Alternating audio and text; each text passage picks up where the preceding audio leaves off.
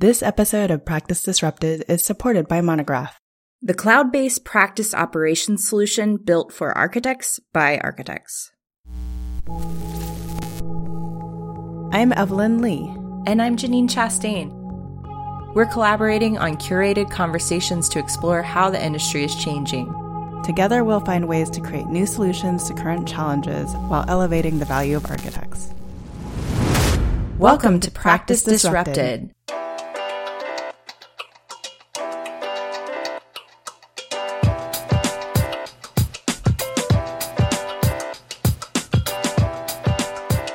Hi, listeners. Hi, Janine. Hi, Evelyn. Hi, listeners. I'm usually the one playing in the tech space, Janine. So because you're our primary connection to the guests, what made you so interested in bringing Brian on? I wanted to bring Brian on the show because I wanted to understand his career. He found his way into a full-time job at Boston Dynamics, and I'm curious, how does a degree in architecture lead you to a career at Boston Dynamics? Boston Dynamics is a world leader in mobile robots, tackling some of the toughest robotic challenges.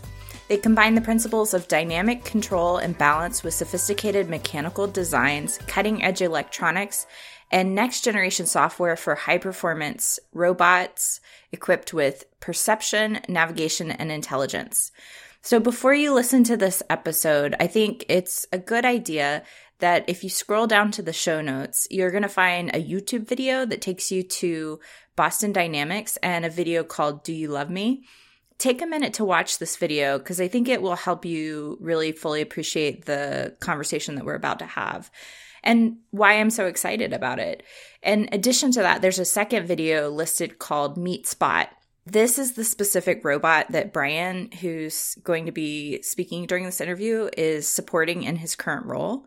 Spot has the ability to walk upstairs, it can avoid obstacles, and it can navigate rough terrain like loose gravel.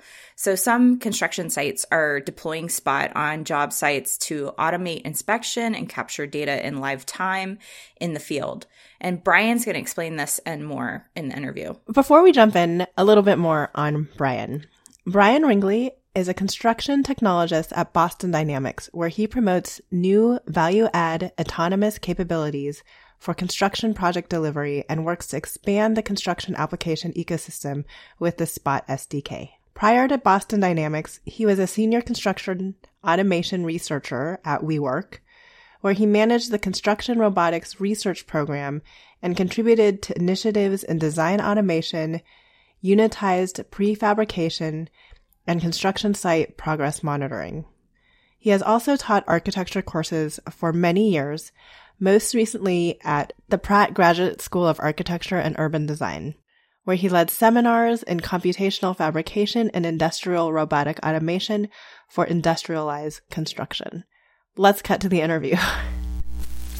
Welcome to the podcast, Brian. Thanks so much for doing this. To get started, why don't you tell us a little bit about yourself, where you work, and maybe just a little bit about your background. Yeah, thank you so much for having me. I'm currently a construction technology manager at Boston Dynamics, where I work with Spot on customer environments like construction sites. I was educated as an architect, so prior to that, I had worked on a design technology team at Woods Bagot and had also worked as a construction automation researcher at WeWork, where I was actually an early customer of Spot. Yeah, you have a really unique blended background, which I think we're going to get into a little bit further on in that interview, but I want to first start. Some of the people in our audience will know what Boston Dynamics is, and for some, this will be their first introduction to the company. So can you tell us a little bit more about Boston Dynamics and what you do?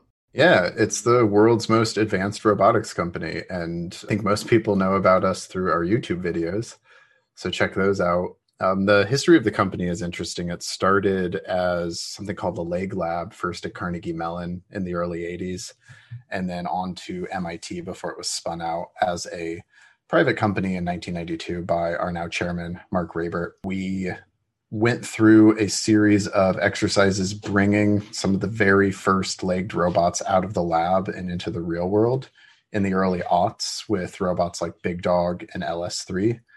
The company was acquired by Google a little bit thereafter, where the Spot project was started to think about how to bring quadrupeds into more human-purposed environments and to think about something that could be mass manufactured and useful for a variety of industries.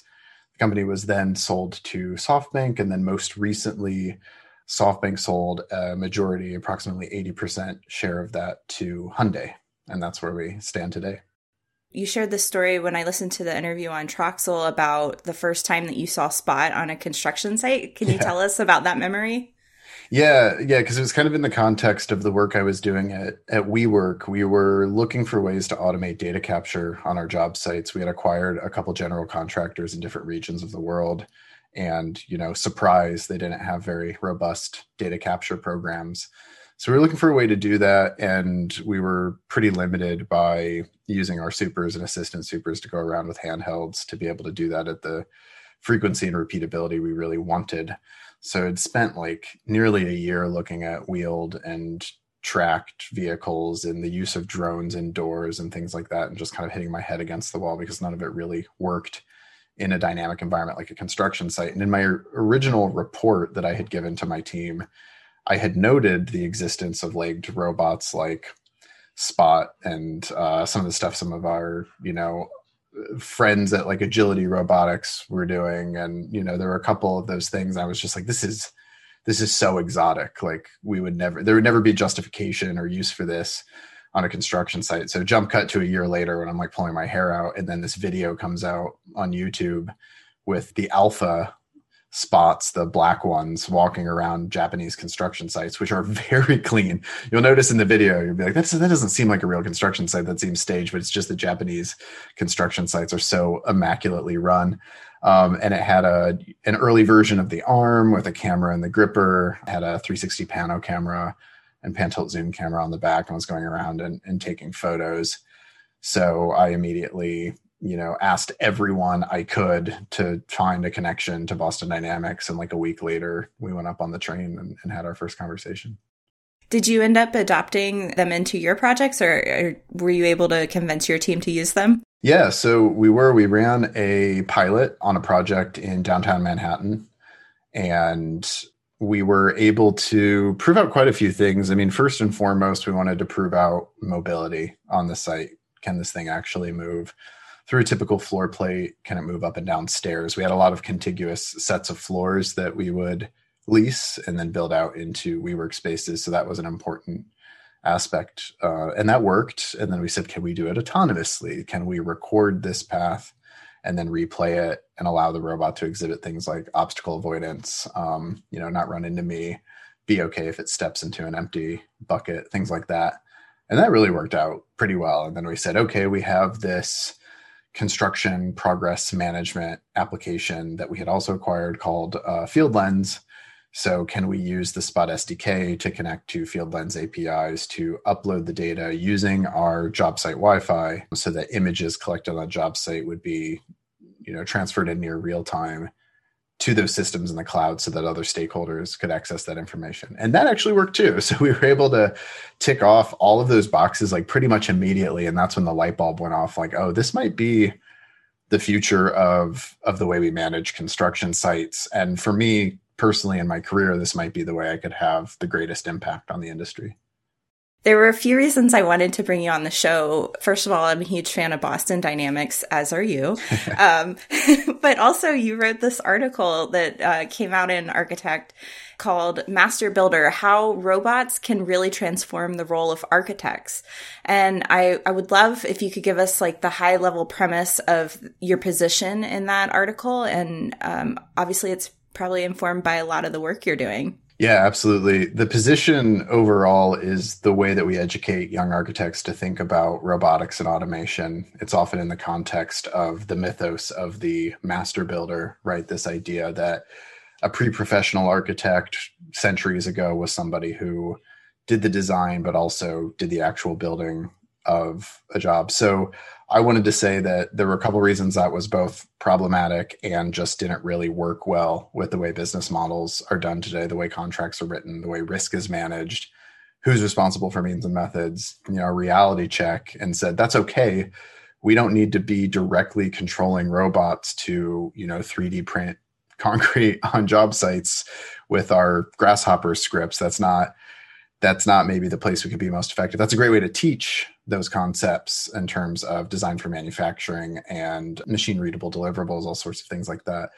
But ultimately, we need an infrastructure by which, instead of obsessing over putting all of the design intelligence into a model and pushing that, you know, down the throat of the delivery process as much as possible, we need to develop a feedback loop. You know, the issue is that we don't know what's going on site as designers, and our work suffers because of that, especially targeting that construction administration phase. Beyond the construction administration phase, I started to hint at the fact that right now there are a lot of owners interested in having more sophisticated digital assets to manage their projects, the digital twin, right? Whatever that means. But I think the digital twin is ultimately an owner asset. But what we can do for owners at handoff is prepare something that is an as-built, that is up to date, that has three-dimensional information and information, so BIM, plus historical data about the progression of the job site and critical things like a record of what was in a wall before it was closed up, a record of the rebar layout before the slab was poured in case you need to make a penetration in the future, all sorts of stuff like that. If you can give that record of how the building was constructed combined with an accurate BIM, you know, that's really been calibrated to the reality capture over the course of the project, that's the foundation for the owner to take that and develop that into a digital twin. But the truth is that piece was something I wrote out of guilt because I had spent years and years educating architects to try to build these models that encapsulated the universe down to the model and to use that to directly drive and roboticize all construction activities. And then I was humbled at WeWork because it was vertically integrated. We were truly able to go end to end. And I saw all the pieces that I had missed. And those pieces were people. And those people were highly skilled trades on job sites. And I realized we don't need to have everything figured out. We need to encapsulate the knowledge of these downstream trade teams and just establish a feedback loop. This does not have to be a linear one-way process. I think what's really fascinating is just your thought process around the business model of architecture, but more specifically, like diving into the construction side. I think this is the first conversation that we've had where we're really talking about that phase of the process and like lessons learned about where to make improvements and how to change the way that we're thinking about construction as a whole. So maybe we should step in further to this idea of robotics on the construction site. What can you tell us about where you think the future of that is heading? I see a couple distinct things happening in terms of the types of robots we're seeing on the job site. Something like Spot is an agile mobile robot that's capable of taking sensors autonomously through human-purposed environments. There are a lot of advantages to that. But the focus is very much on sensing. And the idea that reality capture is not something you do on a job site, you know, once, maybe twice for due diligence or kind of a final as-built because it's so costly and labor-intensive. It's something that you now have the technology to do continuously to establish that feedback loop and to give everybody up-to-date information. There are so many reasons for that, to automate quantification of work in place, which can be used downstream to automate payments, to identify mistakes earlier and minimize rework, RFIs, change orders, you know, you name it. There's the fundamental problem of construction is that every construction is over time, over budget. So anything you can do to chip away at that is helpful. So I think that's the fundamental thing that Spot is offering. It's also, I think there's a conversation too about the idea of location services on a job site. There are lots of ways to do that. You could have beacon systems. You can use the phones in your pocket in certain ways, but how do we locate what's going on and track material movement and activities through the job site? So the more we have to think about the real world in terms of time and location, and then attempt to kind of correlate that with the design model, I think the better off we'll be. That was a huge lesson at WeWork was they had a really skilled reality capture team. And I learned what it really takes to adjust a design model to the reality of the site, and really left that experiencing no longer trusting architects' models and saying that is a design intent artifact, but has no bearing on the reality of the situation. To the point, we have a lot of conversations, and customers are like, "I want to drive the robot with Revit," and I say, well, "Do you?" Because I don't know if that information is accurate enough to control these downstream processes. So, back to that article, if you do actually want to think about automating job site tasks, where you really have to be in the right place and have a sense of exactly where that machine is and the object it's trying to place, you need to really establish that handshake between the design intent models and then what actually gets built. So that's what gets into that reality capture feedback loop. Now, there are a number of other robots that are already just jumping ahead and thinking about doing one specific task really well. And a lot of them came out of stealth this year. Dusty Robotics is doing layout marking. And then you have Canvas doing drywall finishing. And then you have the Hilti robot doing ceiling drilling for anchoring in MEP systems and hangers and things like that. So you have this emerging group of task-specific robots. And I think that's good. I think one thing you should ask when you're implementing task-specific robots and robots that start to do the work of the trades or augment the work of the trades, rather, is to say there's a huge push toward industrialized construction and offsite construction methods. Architects and designers are recognizing this, and they're thinking about the ways that they can design differently to build elements of their buildings and factories and manage the logistics then of moving that to a construction site in the field. So if you do the thought experiment of everything I design gets built offsite that's possible to build offsite, what is left to do by robots? Well, you get data capture and progress management, Spot. You get layout, which is Dusty, and to a certain extent, the Hilti robot. I mean, a lot of what it's doing with placing anchors is really a layout exercise. You get placement of objects. I don't think there's a robot that's really placing things right now. There are some efforts around automations of both cranes and mini cranes and things like that. And then you get finishing, right, with what Canvas is doing. So I actually think the companies that are out there doing the task-specific robotics chose the right things with respect to the parallel push for industrialized offsite construction methods. And ultimately, then, all of those things will be working together. You'll want all of the robots working off of the same location services. You'll want them to perhaps be able to interact with one another as heterogeneous fleets to achieve tasks that are more complex than what any individual robot could achieve itself. I want to take a little step back because you talked about kind of just your evolution of the companies you worked for to get here. But I think your path in itself is intrinsically unique. And you came out of what is, seemingly an MArch program. So how did you find yourself in this space? And what was your journey specifically to robotics? Yeah, I mean, that's a great question. I knew, from a young age, early in high school, I wanted to be an architect. And I had a fascination with modeling technologies like drafting and 3D modeling. So there was a little bit of a technology component there. But as I moved through architecture school, I really just wanted to be a designer. And I wanted to go out and practice architecture. So I think the fundamental thing that happened to me was the recession. I graduated in 2009. And after the 50th no to work somewhere, I said, well, I'm going to have to do something else. I can't practice architecture right now. So I had done a fellowship at the University of Cincinnati in what was called the Rapid Prototyping Center, which was like a digital fabrication lab primarily for their industrial and transportation design programs. And I said, what if you let me keep working here? Because I have nothing else I can do.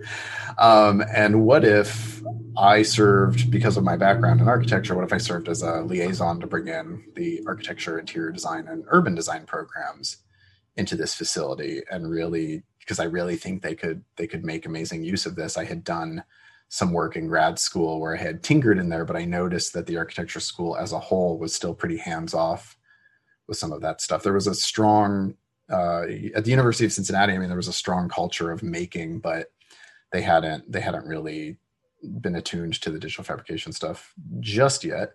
So that pushed me into that role and then teaching in parallel. The story I always tell is that that the grad students at the time had a petition because they were angry that no one was teaching Grasshopper.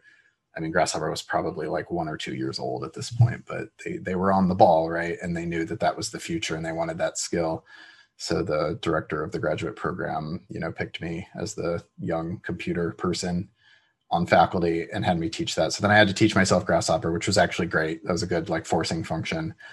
Started teaching that. I really wanted to go to New York eventually, you know, for the architecture scene there primarily. Finally made my way there as part of an NSF grant in the CUNY system. And it was a cool opportunity too, because instead of working for an already established digital fabrication lab, I could build one from scratch. But we were also designing a curriculum that was not subject to NCARB, which was awesome. So it's an unaccredited program. You know, at the time, I think people have very different opinions about this, and it's a big subject of debate, but City College in the CUNY system had the like, you know, that was the NCARB certified accredited MARC pathway, and City Tech in Dumbo and Brooklyn was really there to say, well, how do we reinvent ourselves? We're serving a huge population, primarily from the boroughs, and we want to give them these non-traditional career pathways that have to do with architecture, but don't have to be practicing architecture itself. It could be a way to get to an MARC, you know, at City College or elsewhere, or it could just be a way to start working in an office where you're doing, you know, sustainable engineering, or there were so many really amazing architectural fabrication facilities in Brooklyn. So I was really captivated by that mission and the flexibility. We made a really cool program where you could get capstones in computational fabrication, BIM, and or performance-driven design. And we had seminars where students in each of those tracks, like, were basically pretending to be different, you know, stakeholders working together on the same project, sharing, you know, models on the cloud, and running advanced analyses. It was really an incredible program. I was like, I want to be in this program as I was teaching it. And then because of that, we were also taking on advisement from practitioners in the city. It was very much oriented, not necessarily strictly toward architectural practice, but toward all these professional opportunities. So we had people from the city always coming in, giving lectures, informing the curriculum. One of them was Shane Berger, who was running the design technology team at Woods Bagot, and then there was an opening on his team. They had just done the SAMRE building in Adelaide, which like really blew my mind in terms of what you could do with design computation to make a really innovative and functional space. So I got that job, and that was like my dream job, right? To finally get into the industry, but to be practicing in this kind of contemporary way. And then, you know, 3 years later, you know, still very happy. I mean, that was an amazing experience. I'm still in touch with Shane. And I actually think Woods Bagot is, you know, still one of the most cutting edge practices in the world. But what I realized fundamentally was that across the industry, there was only so much you could do when you're building design computation models. So we were working on a number of high profile projects, including 76 11th Avenue, the twisty facade for a new Bjork Ingels project still under construction on the west side of Manhattan. And we're building these really sophisticated models to automate the generation of the cladding, as well as, you know, a lot of the interior elements that were dependent on that cladding and this, that, and the other. But then realizing that a lot of that stuff just wasn't surviving the scope, and that we were just cutting the model off at the head, issuing drawings, and weren't able to leverage that model for all the QA, QC we could have during construction administration. So that really troubled me, because I felt like I was making my life easier for sure, but I wasn't sure if I was making the project any more efficient overall. So that's when everyone I had ever known had been poached by WeWork, and was like, all right, this seems like, you know, it's worth $40 billion. That can't go wrong. And everyone's there, and it's vertically integrated. And I remember somebody who was working there at the time was like, yeah, we're looking into like layout robots and things. And I was like, what? So, like, I was like, you mean there are robots other than just like robot arms and stuff like that? So like that really piqued my interest. Joined that team. It was incredible. It was such a cool experience to be able to work on design automation software in the morning, and then in the afternoon to be able to like go to the factory that was spitting that out from specialized CNC machines. And then in the evening to be on a construction site, installing that, laying the site out, and testing robots for data capture. It was incredible. And you really saw like, oh, you can do a lot of this, but it also showed me some of the fundamental roadblocks that had to do with things like how do I integrate with ERP systems in my building factory that's driven by my model? How do I make sure that the reality capture bottleneck is moving fast enough? How do I incorporate the trades? Because you're never like fully vertically integrated, nor do you really want to be, because you don't have that expertise. That's hubris, right? So that really pointed out all those things. And with the use of the robot, I thought, it's not about this like linear extension of a designer's control into the delivery as much as possible. There are aspects of that, for the good of the project, but it's really about developing some kind of feedback loop with site data. So it was not planned. It seems like that was a logical thread from one job to the other. It was very much about opportunities popping up and really making sense in terms of how I could use these technologies that I love and fascinate me to really drive a broader impact on building delivery. I kind of want to get you to talk more about what you're doing now in the construction technology manager role. Can you tell us like what a day-to-day experience is like for you there? Yeah, it's getting up in the morning and being like, why do I have so many emails? And then not getting to do any work because I'm just answering emails all day now. That must be the manager part of your job. Yeah, it's so before the pandemic, it was largely, especially when we were first basically white glove delivering robots to the early adopter customers, it was awesome because you were just flying around the world, delivering robots, training up teams, and learning from them, right? I was hired at Boston Dynamics because of my background and expertise in construction, but we try to stay really humble and learn from the industries that we serve. And there's just nothing that beats being on the job site with the people using the robot and seeing exactly what's happening. So I miss that. We've taken a break from that. We found ways to work remotely. So a lot of it is still checking in on a regular basis with some of the early adopters. I'm happy to say we now have too many construction customers for me to check in with all of them regularly, which I think is good, a good problem to have. But I would say most of the time is spent talking with them and understanding their feedback. And then of course, the product management, the pure product management role of that is incorporating and structuring that feedback in such a way that that can get picked up and prioritized correctly by our engineering pipeline. Now that we have this product out in the world, we are updating that Spot software and supporting systems on a regular basis and making sure that those updates are responsive to what customers are asking for in terms of like both the behavior of the robot in challenging environments like construction sites, as well as the autonomy layer on top, which is a huge part of the value proposition, which is I need this robot to be able to sense this environment and move through it unsupervised, even if this environment is changing every day or gets flooded or it's snowing in sideways or people are in the way or somebody left a scissor lift out. You can imagine all of the crazy things that these robots go through because we go through them on these sites. And then there's also stuff like this, right? Speaking to other people in the industry about the possibility here, making the narrative clear about how these robots are valuable and how they interact with other emerging technologies in the space. And then lastly, it's also about working with ecosystem partners so that they can understand how to use the Spot SDK. So we have a set of APIs that customers who are trying to develop software applications that consume Spot data or work with Spot data, or maybe they build sensors and hardware like laser scanners or 360 cameras that they want to be able to attach to the robot and have be controlled through the robot autonomously. So trying to make all of that really, really easy for developers to do so they don't have to sink a lot of time and investment into that process and then can create value for what would be our joint customers.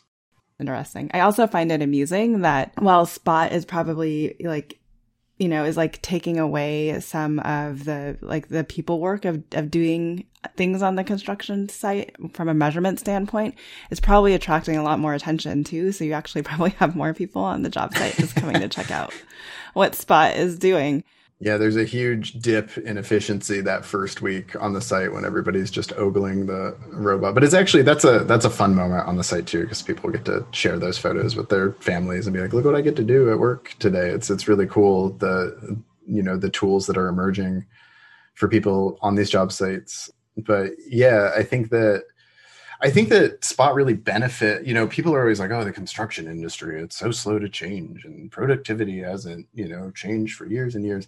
And it's like, well, yes and no. I mean, there are definitely some huge business model problems that I think really center around shared risk in the way that stakeholders deliver these projects. But like, there's a really mature technology ecosystem. I mean, all these stakeholders have really strong priors in like 3D modeling and location services and reality capture and data pipelines and interoperability. Like, you know, that stuff has all existed. And there are amazing handheld cameras, things like the Ricoh Theta and the Insta360.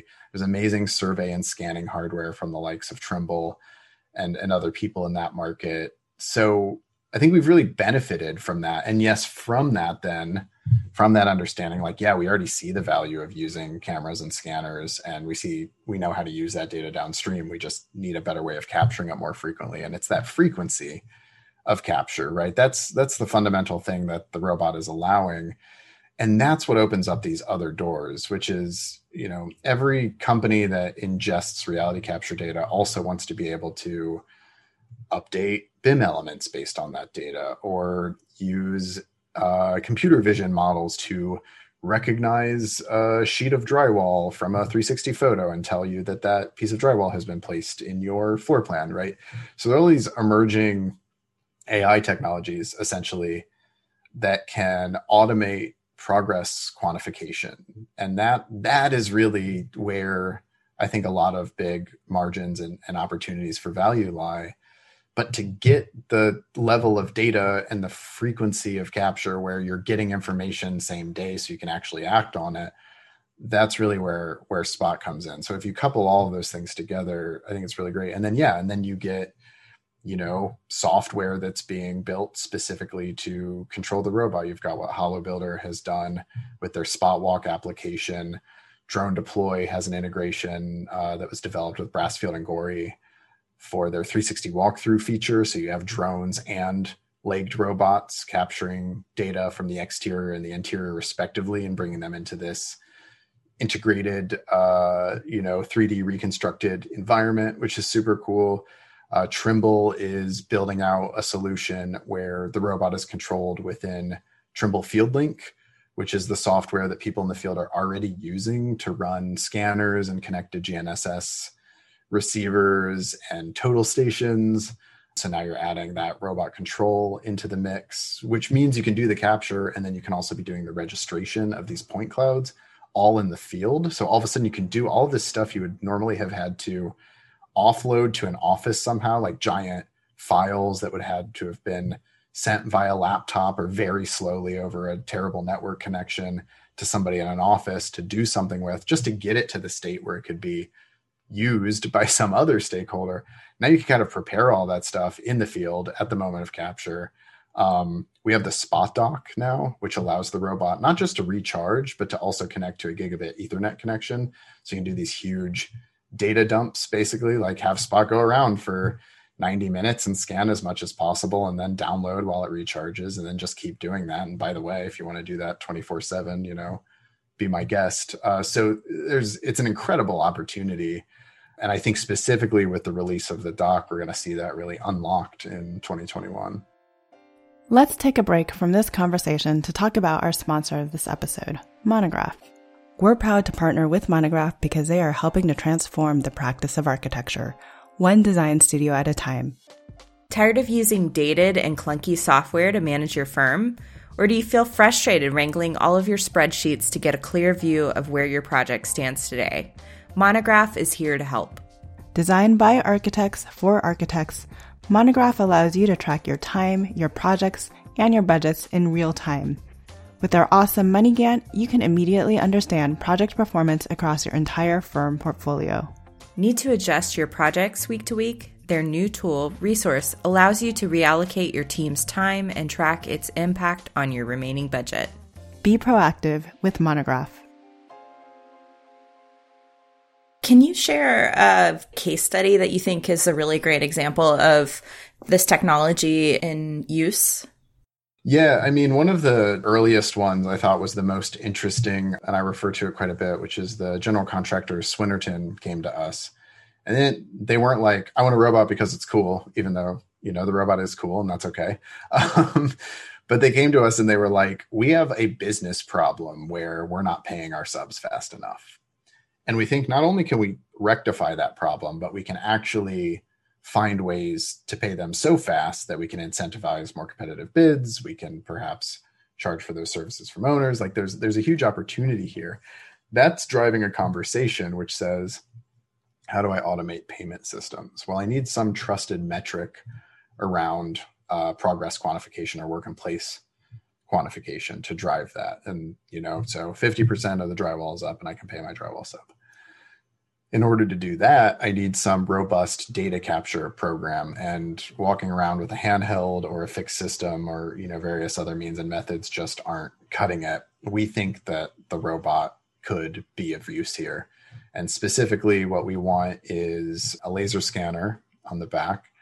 And then we need a piece of software that can take that point cloud and do a handshake between the features of that point cloud and my BIM elements, such that I can now add parameters to those elements that say, was this object placed or not? Was it placed in the right location? Does it intersect with anything else? And was it placed on time relative to my schedule? Because I'm a very good BIM modeler, so I definitely have all of that well structured in my model, right? Some of these technologies and opportunities actually push us to have better craft in the way that we design. So they were using Avere, which is an interesting startup. Lots of ex-WeWorkers there as well. That's how I kind of got tuned into them to do that handshake, essentially. So then they were like, okay, now we have the opportunity, continuous data capture, and we're going to be updating BIM, which is great because I think there's a huge set of general contractors that are really striving to work with their stakeholders to push BIM downstream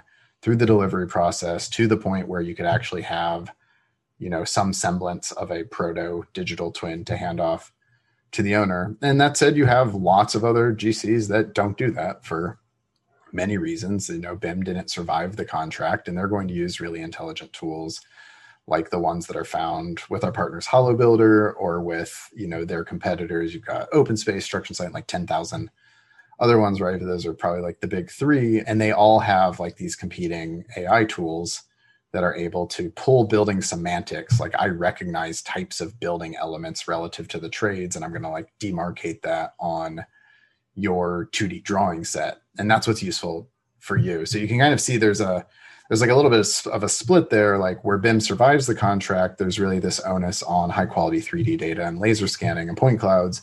And where BIM doesn't survive, you've got these 2D document sets that you're trying to augment. And the simplest way to do that is with 360 image data. And then there are like, you know, 10 other flavors of that kind of in between to create a spectrum of possibilities there. So there's a lot of scale happening here. And like all the contractors you're mentioning, you know, are working on projects of a certain scale. Where does robotics fit? If I'm a residential architect, and I'm thinking, you know, where can I drive? Like, what does this mean for me? Does it mean anything for them? Yeah, I think that's a good question. I mean, we had some really interesting conversations with people building housing, for example. There's a use case that makes a lot of sense to me, which is that if you have a standard home design and that is the map from which the robot operates, then you can deploy that robot in lots of different houses and it can recognize them because that's a repeatable design. If you put a robot in, you know, if you're building a large housing complex, I think the challenge there is that, yeah, it could do a lot of the same things with construction monitoring that it does on like larger commercial and civil sites. You've just got like a lot more doors in the way, I think, is like one fundamental difference. And you're probably moving from the inside to the outside a lot. So it's definitely not the place where I'd say the robot has the most value today, but it's an intriguing conversation and people keep asking about it. So there's definitely interest and utility there. The robot is, of course, capable of opening doors with the arm. The question is just, you know, what does that actually look like if you're operationalizing it? A story about having a doc that lives on site, a large commercial site, and having a robot that's going around one or several floors on routine missions that's doable. That's easy to kind of conceive of and understand the value there. The story of, you have one robot going around opening and closing all the doors and other robots following through with like scanning and monitoring technologies. I think that one's a little bit trickier just because of the nature of that like typology, right? So I think that's a challenge, but the fact that people keep asking about it signals to me that there will be some way to add value there. I think like a lot of these innovative technologies, like they start with the large projects because that's where the budget can support it. And maybe in a decade, I don't know, maybe there'll be a way to scale it to other types of smaller projects, but I'm sure they'll discover a use. Yeah, I think, hybrid indoor outdoor localization, something that can switch from like, some flavor of SLAM indoors to some flavor of GNSS outdoors, coupled with the advancements we're seeing in remote manipulation with the arm. It definitely seems like something that could become very feasible in the near future. But that's just Boston Dynamics, right? There are all sorts of players out there thinking about these things. So we could see something we didn't anticipate from a drone, right? Some new feature that makes that safe and operational in that particular interior environment. We could see a proliferation of IoT sensors that make sense to include during construction that can actually survive then to becoming like smart home systems after completion. It's hard to say, but I suspect that you'll see something happen there. And speaking of Boston Dynamics, I feel like if I don't ask this question, I'll be sad later. So I'm really curious, like, what is it like? What's the culture there like? And maybe this is really a pre-COVID question, but I'm curious, like, what the culture of an innovative robotics company feels like when you work there. Yeah, I mean, it's really amazing. I remember when I first went there when I was at WeWork and we were visiting for the meeting and they took us on the tour. And it was just like the weird quirks of like signs being posted, like, hey, a robot might walk through here, watch out. And then like a spot, like, trots by as part of some test mission. And then walking through the lab and just seeing like dozens of robots like splayed out in like the most grotesque positions, just like on the ground because they're in the middle of like some test. So that really like blew my mind. But no, it's really amazing to work there. There's, I think, a really great culture of free exchange of ideas and collaboration. And to take on, I think what I like the most is there's just an attitude that like you take on the hardest problems because those are the problems that need to be solved. I mean, case in point is Spot going up and down stairs and opening doors. Like those are really hard problems. You didn't have to start there. You could have built that in later. You could have started with a legged robot that just did flat ground and then moved from there. I know, but those videos are so cool of the robot walking up the stairs. Another story I like to tell is like when I was first working there pre-COVID and we were traveling around, I came back to the headquarters from a trip. We were demonstrating the robot to a potential customer. And I was like, yeah, they asked about ladders. Like they were asking if Spot could climb ladders. And all the engineers were like, oh no, that's impossible. And then we kind of sat there sipping coffee and there was like a weird, like, 3-second silence. And then immediately people were like, but if we did this, this, and this, like... So there's just this, I don't know, insane creative drive where it's like nothing's impossible. All we need to know, we just need the right signals from the customer that that's actually what drives value. Because the goal is to make these robots commonplace for the good of these industries, to move them from being things that are seen as R&D projects to operational tools that add value for our customers. Maybe to bring the conversation to a close, what do you think architecture can learn from robotics, or what like translated between architecture and robotics?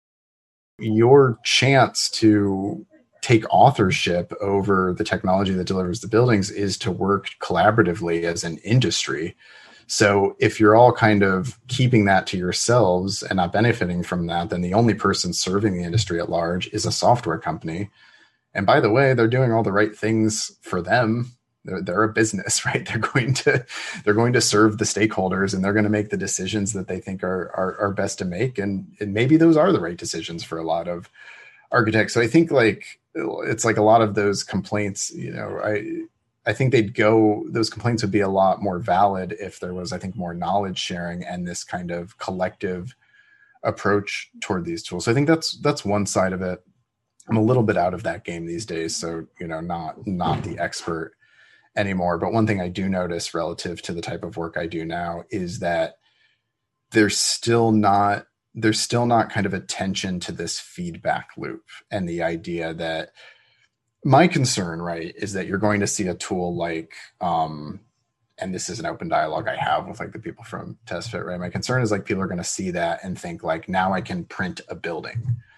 Because I can automate the design, that means I can automate the delivery. And again, it just completely glosses over the, all of the expertise and knowledge that's required downstream from the trades to deliver that building. And it's like, no, you actually, what you want to build in is a certain amount of uncertainty and flexibility for those downstream trades to take in.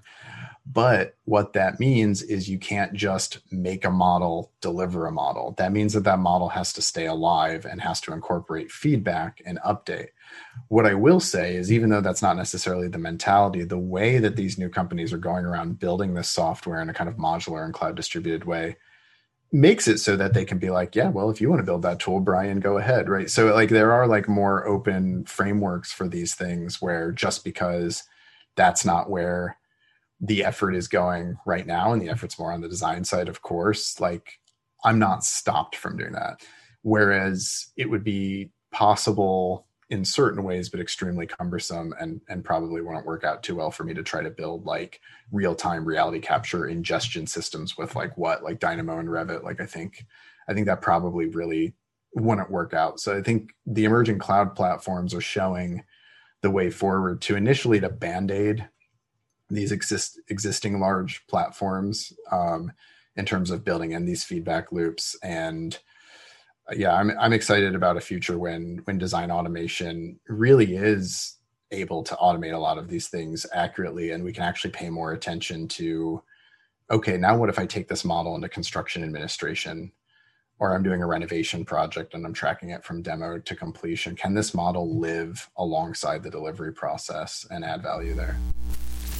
So in Brian's article, An Architect, he makes the point that most architects tend to see robotics is something very far in the future, when in reality it's here. And what's interesting to me about Brian's career and interest in this is that he's actualizing the implementation to bring automation and robots onto job sites, which is pretty cool. Yeah. And granted, they're still happening at job sites of a specific scale, right? We're not talking necessarily about having Spot on your next high-end residential project, but it is interesting to see how these two worlds are beginning to mix at a variety of different levels. For instance, CyArk has a robotics lab that they installed after I left, but it's actually very different from the type of robotics that Boston Dynamics is implementing, and not nearly as cool because those robots aren't autonomous.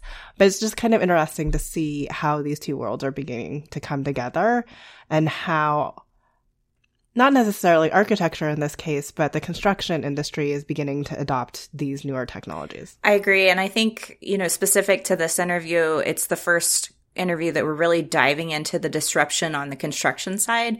So there's a lot of really cool elements to that. The continuous scanning of construction site elements with data dumps at the docking stations, that was interesting. And then also Brian walked us through kind of how he sees this opening the door to different variations of automation, new types of robots, and being able to basically sync data that you're getting from the field with Revit modeling and how the model evolves. But back to his career, I think what's really intriguing to me, and the reason I wanted to bring him on the show, was just this idea that he came out of school and he was somebody who very early was passionate about technology, had an interest in robotics, and somehow managed to blend that interest with a career in architecture. And so he's found himself in this unique position. But I think, again, it demonstrates, just like some of our prior guests, that when you have this unique passion and you try to find a way to bridge it with architecture, it opens different career opportunities that you may not have known that even existed. I think when we graduate from architecture school, we're consistently told there's so many different paths that we can take. And even within the industry, all the paths that come to mind are very limited and narrow. But this is showing how technology is beginning to expand and open those paths and create those new job opportunities that you're alluding to. And I think it's really interesting because it is still an innovative design career path. I mean, working on the robotics side, he's working with the team developing and prototyping this stuff. And then he's working with the different sites, job sites and general contractors that are actually adopting this technology into the field. So he's looking at a lot of different projects in real time and still having that direct connection back to what we would define as traditional architecture, just viewing it in a different way and really looking at the innovative part of how does this technology influence the way that we build.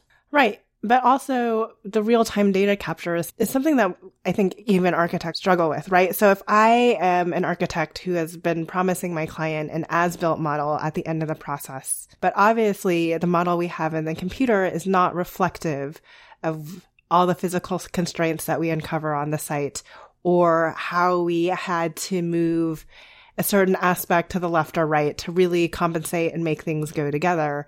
The real-time capture means that what we actually hand over at the end of the site is a true as-built model. So in the future, I know where all the systems are running, so I can either connect into them properly or alternatively avoid them as I'm making adjustments to future construction. Exactly. And a real world experience that I had, I remember one of our clients wanted that final model after construction. And after we went through the entire construction phase of all the RFIs and submittals that came through, trying to manage that communication between us and the general contractor and just understand exactly where they made their final decisions in the field. It's like, I don't know, it's a little bit messy. It's hard to completely pinpoint every decision that the contractor and the subs make that deviate from the original model or drawings. And so I found it really cumbersome to track. And maybe that's just me, but I think the idea of like having tools in the field that when you go out and do a site inspection, that you have a way to measure and validate different data in the field and then take it back to the office seems really valuable. And again, this is happening at a very large scale. And I think some architects might be dismissive of that fact. Like, right, I don't work on projects that big. We're never going to have this type of technology at our fingertips. I think it's like important to note that the way technology is ramping up, it can happen within our lifetime. So even if you kind of set this conversation aside for now, it is worth keeping on in the periphery, knowing that this is something that more firms will eventually be taking advantage of in the near future as opposed to the far future. So if you're thinking about a passion that you have that's outside of what you see as the way architects practice, I think Brian's a great example that you can run with those ideas and you can experiment and iterate in your career to find and eventually land somewhere where it aligns and your passion plus architecture equals a great career that's really meaningful. So look to Brian, look to some of our past episodes on architecture and in this series from season 1 and season 2. And I think you can see the pattern of some of the ways that these individuals are thinking about their careers and taking risks, both in their academic experience and in their career pivots to align those two things together.